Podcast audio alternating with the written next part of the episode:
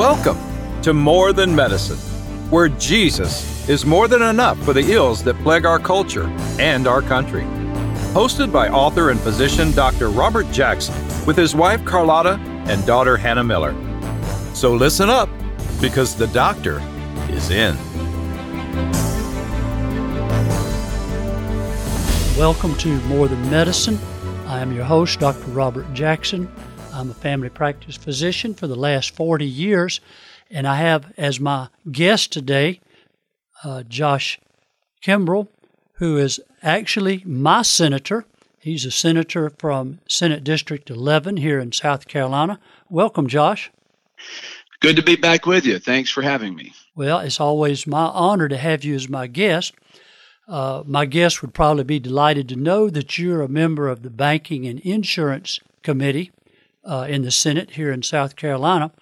And I've asked Josh if he would come and talk to us a little bit about the effect of all this stimulus spending that's going on in the United States.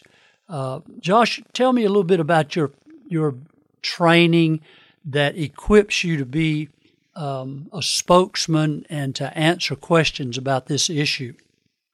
Well, when I was an undergrad at North Greenville, my I, I, did a bachelor's of arts degree there in kind of a joint degree. I studied English and economics. I did the English piece because I was going to go to law school.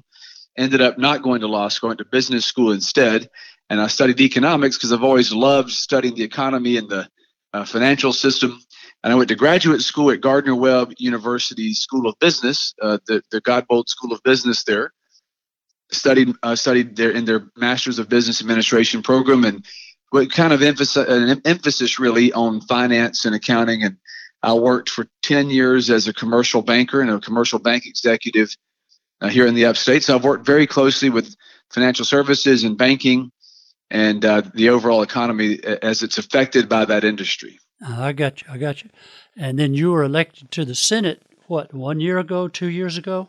Uh, yeah, I was elected in November 2020. I, I, run a I run a small business now. I run an aircraft charter company uh, out of Spartanburg downtown airport's my office. But I uh, I was elected to the South Carolina Senate in November of last year, and prior to that, I was Spartanburg County Republican Party chairman, a Fox News commentator on their weekend uh, programs, Fox News National. I did 10 years on talk radio on his radio network. So it's uh, I've been involved in the public policy debate for for quite a long time. Well, and you're an excellent spokesperson. I've, I've listened to you speak on the issues many times, and I have to say you're quite uh, eloquent, always well informed, and people really enjoy listening to your perspective on the issues. And that's why I like to have you on my uh, radio broadcast and my podcast. So let's go back to talking about the stimulus um, and, and how that affects just the everyday average family in America. I, I listen to people uh, talking about it, and, and I have to admit, a lot of my friends are always glad to get a stimulus check, but there's a certain amount of angst, a certain amount of anxiety that people are, are feeling about how this is going to affect the overall economy. So that's what I wanted you to talk about today. Help enlighten my listeners about the impact of all this stimulus spend it. So take it away. Well, doctor, one of the one of the people who helped me run my campaigns is one of my closest friends in the world. He's a devout believer in Jesus Christ now and a, and a great family man. But in, in, his younger years, he struggled with some with some substance problems, and he he told me something one time that I think uh, it was in the context of drug and alcohol abuse that I also think applies to what we're dealing with with stimulus. And he said that drugs and alcohol work really well and make you happy for a short period of time and then they destroy. And, and that same exact mentality about how drugs and alcohol for a while can make you happy and for a while can distract you from your underlying problems but in the end they destroy you that is exactly true of this stimulus you know when you talk about friends being excited about getting these $700 checks in the mail or $5000 or whatever amounts they are this week uh, yeah, initially it feels good. It's like this is nice. It's like you know I've never done any drugs, but I guess it's kind of like if you're a druggie, a drug addict, you get a, you get snort a line of coke or something, you feel kind of up for a minute. Yeah. But then ultimately that comes back down, and then the long term consequences are there. And, and that's where we are with this stimulus right now. We are we are seeding, we are sowing the seeds of our own economic destruction and it feels good while we're doing it. That that's the short answer because what this is doing is it's driving up the national debt to a point where we're ultimately going to destroy the value of the dollar and and it is a tax on the average citizen. That's what people don't see because particularly the current administration they'll talk about well we want to support the middle class, we want to support working folks and we're not going to have a tax increase on working families. Well that's just not true. They may not raise the rate of taxes paid by working family. But whenever you spend this much money, it devalues the dollar. And that means every time you and I go to the grocery store, and we buy anything from cornflakes to clothes, it costs more because the government's printing more money to pay for this insane spending. And what that means is the dollars that you earn don't go as far this week as they did last week, or they don't go as far this year as they did last year. I'll give you an example. This past week, I had a breakfast meeting with a colleague, and he he and I love to go to the Waffle House. I've always loved the Waffle House for breakfast, and for as long as I can remember, uh, Doctor, I, will go I'll go there, and you can get the All Star breakfast, and it was like seven dollars and ninety five cents or something like that. Until this last week, it's nine dollars now. You may say, well, that's no big deal. It's only a dollar more. It's a dollar more in, a, in the matter of two months. So what is it going to be two months from now? It could be ten dollars. And what that means is my, my $10 bill that would buy me an all star breakfast and a coffee back in July will now just buy me the breakfast and not the coffee. So I can buy less with the dollars that I have. So even though you're getting a stimulus check, the overall value of your paycheck is going down because the government's spending like a drunken sailor, and that's an insult to uh, drunken sailors. That's right. Well, now is that what we're saying when we talk about that word inflation? That's right. Inflation. So people hear the word inflation and they think, well, something something's getting bigger. So it sounds good, right? But it's almost it's an inverse relationship when it comes to the economy. When it comes to money, inflation means the value of the dollars in your pocket go down. Deflation means the value of the dollars in your pocket would go up. So what we're witnessing is inflation. Means and what the best way to think about it is the cost is inflated. The value of the dollar is not inflated the costs are. So your dollars are worth less and the things you buy cost more. And that ultimately means that your paycheck cannot keep up with the cost of goods going up. And so your family has to do, you, you get more, you get less for more. It, instead of getting more for less, with inflation, you get less for more. And it's basically a way that the government taxes you without you know you're getting taxed. And people ah. don't think about that. It's it's a sneaky little way that when the government wants to spend all this money, but they don't want to raise tax rates, so you'll vote them out of office, they just go borrow a bunch of money. Or in the case of the national government, the federal government, they go and print more money. And that means the value of the dollar gets driven down.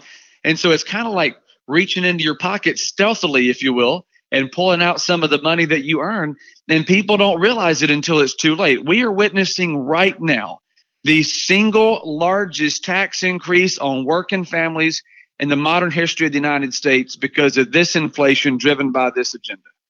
Well, now, is all of this happening because our monetary currency is no longer tied to the gold standard as it was many years ago? Well, I mean, certainly when we decoupled the value of the dollar from the gold standard, which, by the way, happened in 1972 under Richard Nixon, it, it, we, we started to see inflation get worse after that. But it's still not like what we're witnessing right now. What we're witnessing right now is truly unprecedented in the modern history of the United States. We've never experienced this before. We've never seen this level of spending. So historically, what happens is even if we don't peg the dollar to to gold, we will kind of peg it to a percentage, right? We'll say, well, here's what the dollar is worth in 1992, and we don't want it to be uh, we don't want it to, to, the value of it to have gone down more than say 20% over that period of time. So tech, historically, the Federal Reserve and the Treasury Department have been very sensitive to changes in the value of the dollar. So while we came off of the gold standard in the sense you could go to a bank and give them a dollar bill and get a piece of gold back in return, we still sort of base the currency loosely on a, a fixed standard, a gold standard of sorts, if you will. But we're not doing that now. Now we're just making it up. And, and that's where it gets really dangerous. And that's where you start to see wild fluctuations in the value of, of the dollar and the and the cost of goods. And and that's what when you talk about inflation, the safety zone, if you will, is somewhere around one to two percent. If if the value of the dollar changes one to two percent a year, t- you can usually keep up with that, right? One or two percent inflation is pretty standard. So that means over the course of a decade, the value of the dollar may go down eight to ten percent. Well, your the, your wages, your salary usually goes up anywhere between ten to twelve percent. So the standard of living is not adversely impacted. In other words, people's paychecks are growing faster than the value is going down in value. But what's happening right now is we're starting to see inflation spike. We're starting to see the value of the dollar go down three to four percent per year. We might even see it go down as much as five percent per year. And there's just no way that pay increases will keep up with that. And that's when people start to experience a lifestyle change. That's when their lifestyle starts to get crimped. And even though you're getting that stimulus check, you won't be able to do as much with your everyday paycheck. And that's when people's life will be adversely impacted. Well, where did we go wrong? I mean, what what happened in America where, that we're getting to this place? I mean, we're going to be like Venezuela if this continues. Yeah, I mean, of course, if you go back and look at Venezuela in the early 90s, and, and a lot of folks don't take the time to really study history, but if we study history in the early 90s, we would know that in Venezuela, you had a, a bustling economy. The average family had a, a nice home, a reliable automobile, uh, adequate food. They had uh, a really first world standard of living. Venezuela was considered, if not the wealthiest, one of the wealthiest countries in all of Latin and South America. And over the course of about 30 years, because of socialism, they've destroyed it. So now, instead of being one of the wealthiest countries in the in the Western world, Venezuela is among the poorest nations on the planet. The average Venezuelan loses about 10 to 20 pounds per year out of malnutrition. They cannot find enough food and they can't feed their families. No longer do you have adequate automobiles or food or housing. All of those things have been devastated because of socialism. And so when you say, where did we go wrong in America?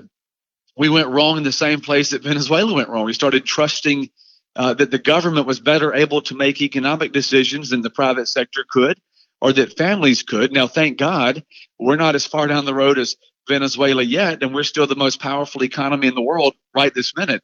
But if we continue to do what we're doing, we, we continue to build this savior based uh, economic model wherein we think that the government's smarter than this private sector and they can pick what kind of health care we get and tell us where to go, uh, what, what kind of medicine to get or what kind of insurance policy to buy and all this stuff uh, then we're going to ultimately get there. And that's we've got to reverse course here. We've got to reassert the power of the private sector, shrink the size of government, and rein in the spending.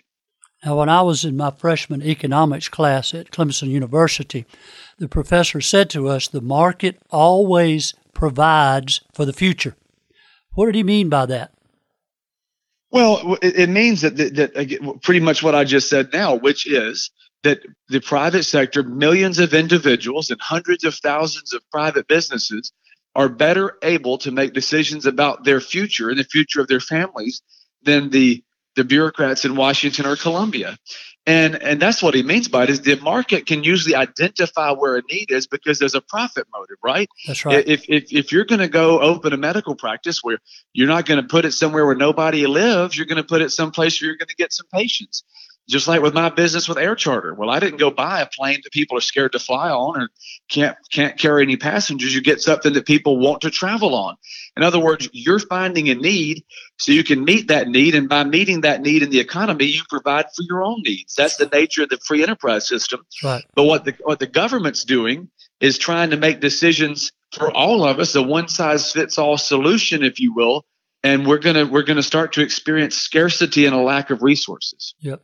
Well, my dad told me a long time ago, he said, son, success in business or ministry is finding a need, and by hard work and creativity, you meet that need. And see, small businesses and churches all over America find needs that need to be met, and by hard work, diligence, and creativity, and in the case of churches, by the grace of God and the power of the Holy Spirit, they go about meeting those needs.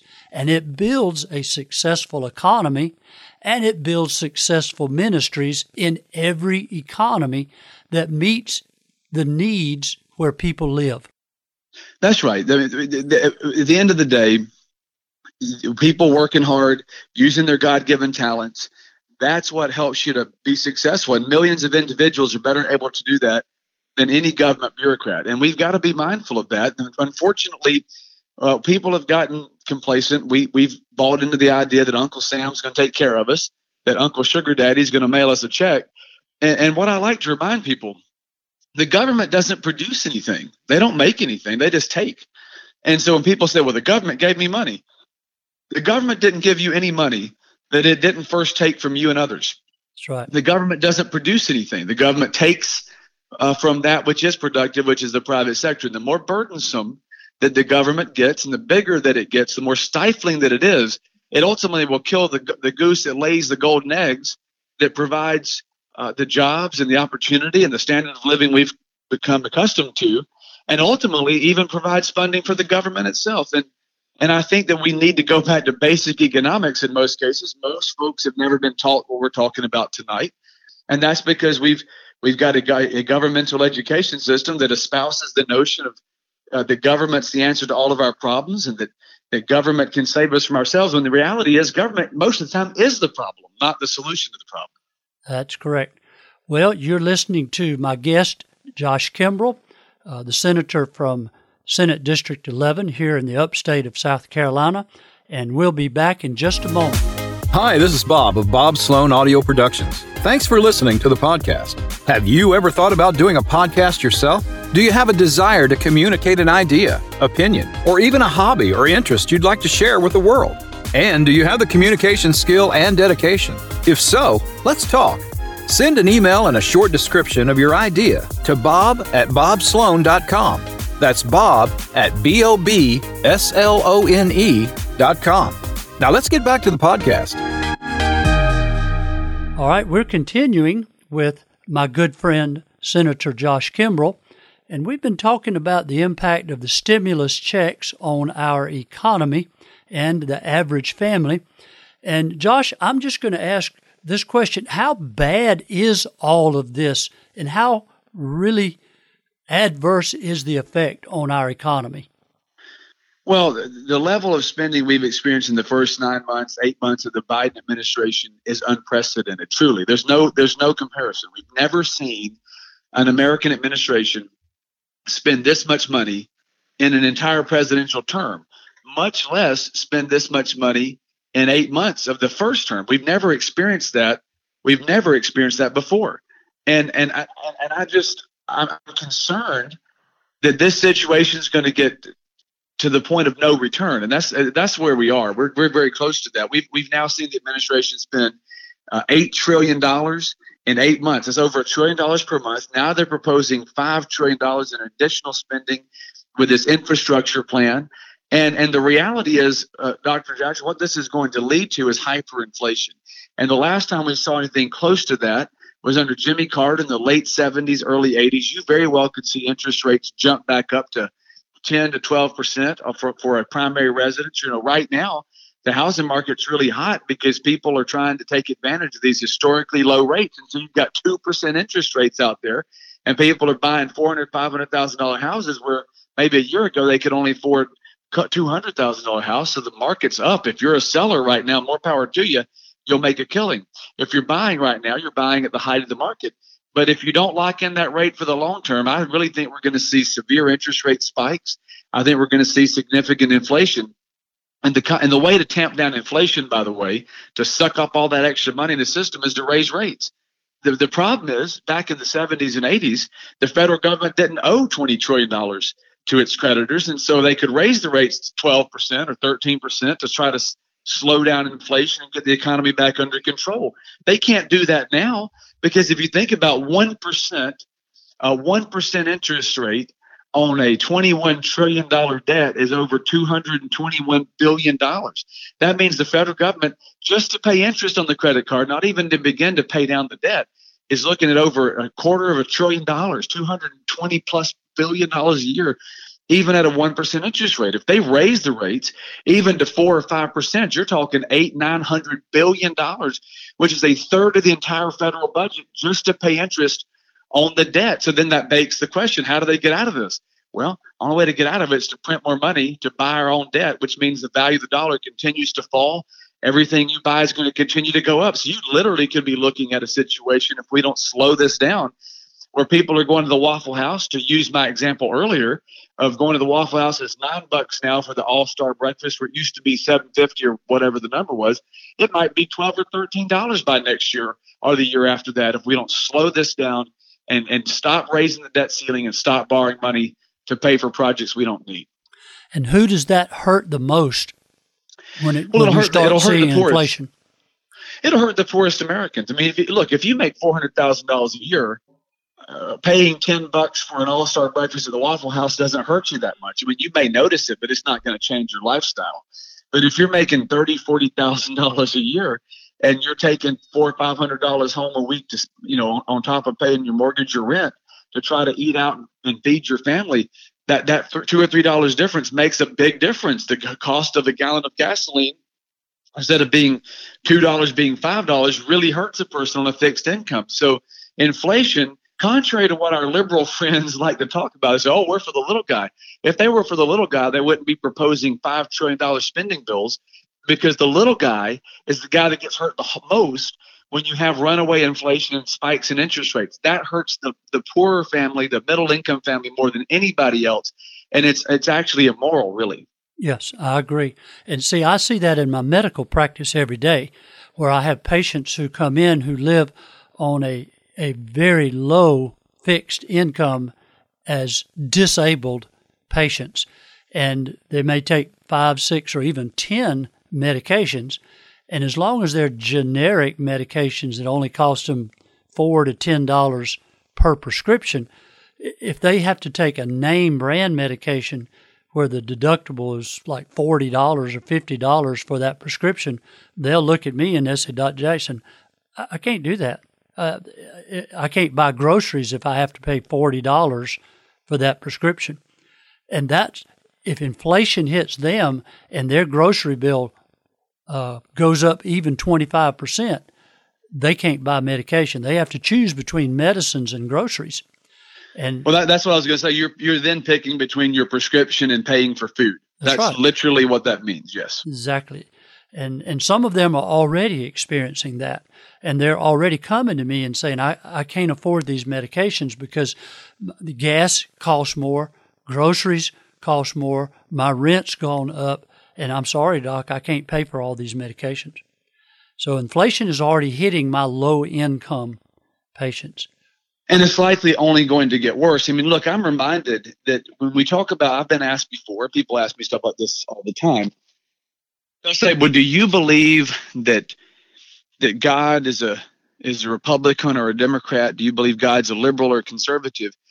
And of course, I believe God transcends all of that. I don't think God is a it's like Abraham Lincoln was once asked. Mr. President, do you believe that you're on God's side? He said, Well, the question really isn't whether, I said, Is God on your side? He said, Well, the question really isn't whether God is on my side. The question is, Am I on God's side? That's right. And that's what we should be asking as Republicans and Democrats or independents. It's not whether God is on quote unquote our side, but are we on his side? And the Bible affirms the free enterprise system. In spite of what our liberal friends like to say. I, I always love that people like Nancy Pelosi and Chuck Schumer they don't want to talk about the Bible or the scriptures when we talk about abortion or the value of life. They don't want to hear that. You they'll say, "Well, no, you can't. You can't bring the Bible into it." But then when they want to talk about a social welfare program or taking over healthcare, they'll start quoting the Bible left and right. So it's selective. They quote the Bible when they think it fits the agenda. And one of the verses, one of the passages most often misrepresented mis, uh, miscontextualized, misquoted is in the book of Acts, where the early church talks about taking their resources and pooling those resources and that nobody had any need. There's a couple, and, and people have said, well, that, is, that's, that shows that the Bible endorses socialism. Not at all. Of course, it doesn't endorse socialism. What that says is people out of their own personal choice in the community of faith chose to donate to a to, to, their church fund, if you will, to take care of those in need. Didn't say anything about the government taking the money. Didn't right. say anything about the government forcing it. It was people taking care of people. And we they did so of their own free will.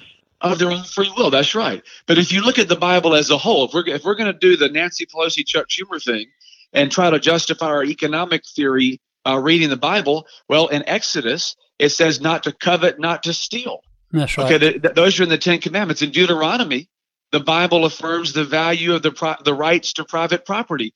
In the book of Matthew, even with the parable of the talents, uh, the Lord is affirming there the the the, uh, the concept of frugality of saving and investing right. and trying to and trying to save up for the future so if you take the old and new testament and you look throughout all these passages the bible endorses private property rights the bible endorses frugality and saving money the bible endorses investment the, the bible endorses the idea of generosity and not being covetous and, and stealing, well, that means the Bible doesn't endorse socialism because the socialist agenda is the opposite of all of that. That's right. It says there is no private property. It's all about uh, envy and greed. It's about the opposite of investment and capitalism. The Bible truly, which I believe is God's word, as you do, endorses the free enterprise capitalist system. So socialism inevitably as all things that stand against God's word will do, will lead us further away from God's design for humanity, which is to be uh, is to enjoy our freedom and enjoy life with Him and with our families. Socialism will crush the American dream. It will steamroll the American dream. And the only way to preserve the American dream is to affirm what the Bible says, and that is that free enterprise and ca- a capitalist system checked by private morality is the way to go, and that socialism will destroy us. I hear you. I hear you. Well, that's good preaching there, brother. yeah. ah, some good, some good Bible teaching and some good preaching. Well, we have about oh, let's see, one minute left. Would you like to conclude with any any final statements? Well, I believe that if the if the United States economy is going to be saved, the only way to save the U.S. economy is the same way to save the country, and that is to believe that our rights and our freedoms and our hope comes from God and from His Word. And as I just summarized, socialist agenda is an evil agenda. I mean, Karl Marx is the father of modern socialism. And Karl Marx openly said that Christianity was a mildew that should be scraped off society.